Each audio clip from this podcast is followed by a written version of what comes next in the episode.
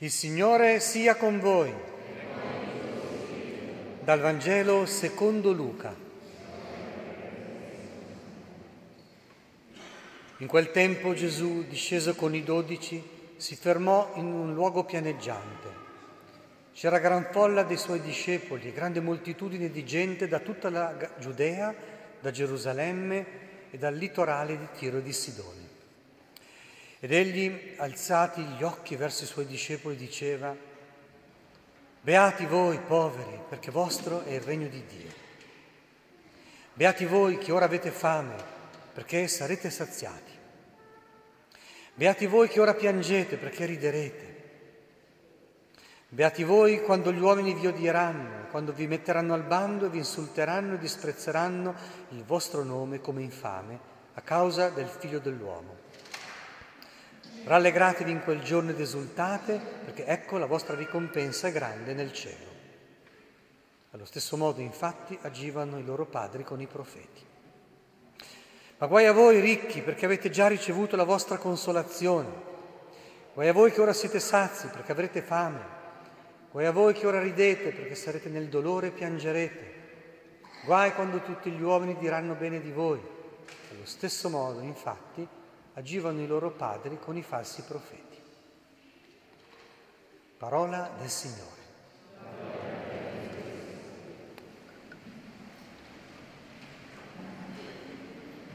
Siamo nel discorso della montagna, quando Gesù inaugura il regno di Dio nella sua persona e c'è una serie di beatitudini, beati voi, beati voi, e una serie di guai hm, che corrispondono beati, beati guai. Esaminiamone solo due. Beati voi poveri, perché vostro è il regno di Dio, a cui corrisponde il guaio, ma guai a voi ricchi, perché avete già ricevuto la vostra consolazione. Come va intesa questa beatitudine e questo guaio? Partiamo proprio, come abbiamo fatto all'inizio della messa, dal canto che abbiamo cantato che pesca un pochino dal libro di Giobbe e conclude in quella maniera così forte, eh? tu doni e porti via, tu doni e porti via, ma non smetterò mai di benedire te. Ci sta proprio questa esperienza che facciamo tutti, eh? a partire da quando siamo neonati. Vogliamo avere e abbiamo paura di perdere. E perché? Perché siamo mortali. Grande paura e quindi grande desiderio. È da lì che si imposta proprio un rapporto sballato con le cose. La cupidigia, l'avarizia, la volontà di avere a tutti i costi, di conservare, di custodire, capitalizzare, tenere stretto. E la paura di perdere, di rimanere senza, di si applica con le cose, con i soldi, con le persone, con la salvezza, con tutto. Hm? Quindi vedete che qui non è che si parla tanto delle cose, ma si parla dei cuori. È su questo che Gesù porta la beatitudine soprattutto. Eh? La prima cosa da capire è questo. Beati voi e guai a voi è un problema del cuore, è un problema del modo con cui noi stiamo al mondo. Mi sposto all'altare, facciamo subito una verifica con la bella preghiera di Colletta che dà il tono a tutta la settimana cristiana. Guarda un po' cosa dice. O Dio che respingi i superbi e doni grazia agli umili. Ah, quindi quella faccenda lì alla fine è un problema di superbia o di umiltà. La prova sono le parole che ci sono dopo. Ascolta il grido dei poveri e degli oppressi che si leva a te da ogni parte della terra. Vedi che la povertà materiale è un problema anche per Dio. E dice, bisogna ascoltare la voce dei poveri e aiutarli. Tutte le forme di povertà. Quindi la povertà evangelica è un po' un'altra cosa. Poi continua. Siccome noi abbiamo appunto tutto quel grande desiderio tutte quelle grandi paure, allora dice, spezza il gioco della violenza e dell'egoismo che ci rende estranei gli uni agli altri. tenere strette le proprie cose, i propri affetti e diventare piano piano insensibili a Dio e insensibili ai poveri. Sapete quanto il nostro Papa nel guidare la Chiesa è proprio il Signore ci sta dando una svegliarina da questo punto di vista. Bene, ancora una prova, mi sposto di nuovo all'ambore dove c'è la parola di Dio. La bellissima prima lettura, il libro di Geremia, perché è la premessa delle beatitudini. Le beatitudini dicono beati voi, poi guai a voi. Qui nel libro di Geremia c'è maledetto l'uomo e benedetto l'uomo. Andiamo a vedere dove sta la maledizione. Maledetto l'uomo che confida nell'uomo e pone nella carne il suo sostegno. Questo è il punto. Chi è il povero in spirito? È quello che non confida più sulle proprie pensate, sulle proprie trovate, sulle proprie risorse e non si dispera più per la propria indigenza, per la propria inadeguatezza. Perché? Perché confida in Dio.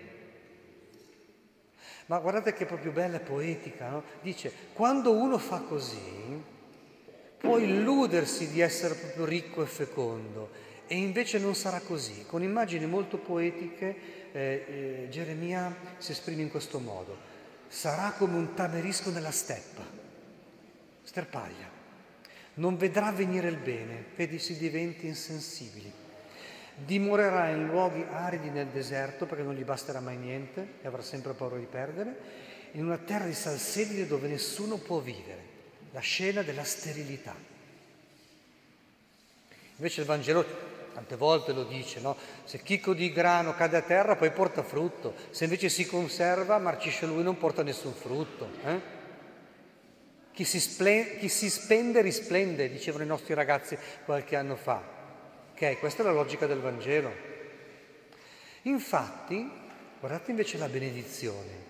Benedetto l'uomo che confida nel Signore e il Signore la sua fiducia. Qui le immagini cambiano ancora più poetiche. È come un albero piantato lungo un corso d'acqua. Verso la corrente stende le radici. Non solo non è insensibile, ma ha la sensibilità, ha i radar per cogliere il bene, per cogliere gli elementi vitali, gli elementi fecondi. Perché non è troppo preoccupato di quello che deve difendere di sé o delle sue cose. E allora ha i radar per Dio e ha i sensori per i poveri. Non teme quando viene il caldo, le sue foglie rimarranno verdi, anche nell'anno della siccità non si dà pena, non smette di produrre i suoi frutti. Quindi il vero ricco è quello che ha le mani abbastanza povero, povere per lasciarsele riempire dal Signore, che ha le mani libere per servire gli altri non le, i pugnetti chiusi per tenere stretti i propri beni che tanto poi eh, i beni finiti marciscono, si corrompono, non resistono alla barriera della morte. Ma eh, l'ultimo colpo di scena è un pochino questo, che poi quando viene Gesù, come abbiamo proclamato nelle preghiere penitenziali, Cristo che ti sei fatto povero per arricchirci, perché questa è l'altra indicazione che il Papa ha dato alla sua Chiesa fin dal primo giorno del suo pontificato. Gesù, la cosa veramente straordinaria è che non è che da ricco che era ha aiutato i poveri, ma da ricco che era si è fatto povero. È un altro livello. Ecco perché poi nel Vangelo ci sono altri passaggi dove dice attenzione che le ricchezze poi corrompono, indeboliscono, appiattiscono il cuore eh, diventano oggetto di preoccupazione, eh, quanto è difficile che un ricco entri nella Gesù. Quindi da una parte per tutti rimane che coltivare un cuore povero, cioè con le mani libere, col cuore libero, con la mente libera per essere aperti ai doni e alle richieste di Dio. Però è anche vero che una certa libertà dalle cose ci fa bene. che quando sei troppo pieno di cose il cuore rimane sazio. E da lì l'intonazione anche un po' del Vangelo quando dice guai a voi ricchi, perché? Sentite come lo dice Gesù, eh? perché avete già ricevuto la vostra consolazione, sei già consolato. Oppure voi che siete sazi, eh, siete sazi, quando il cuore è consolato, la pancia è sazia, non si è più come eh, l'israelita in piedi, in cammino, coi sandali, il bastone, la sacca da viaggio. Hm? Voi che ridete così, state già bene, non ci si protende più verso il bene di Dio, verso un bene più grande. Si sta già bene sulla terra, non si desidera abbastanza il cielo. E poi c'è proprio anche questo, che è questo verso Dio, verso i poveri.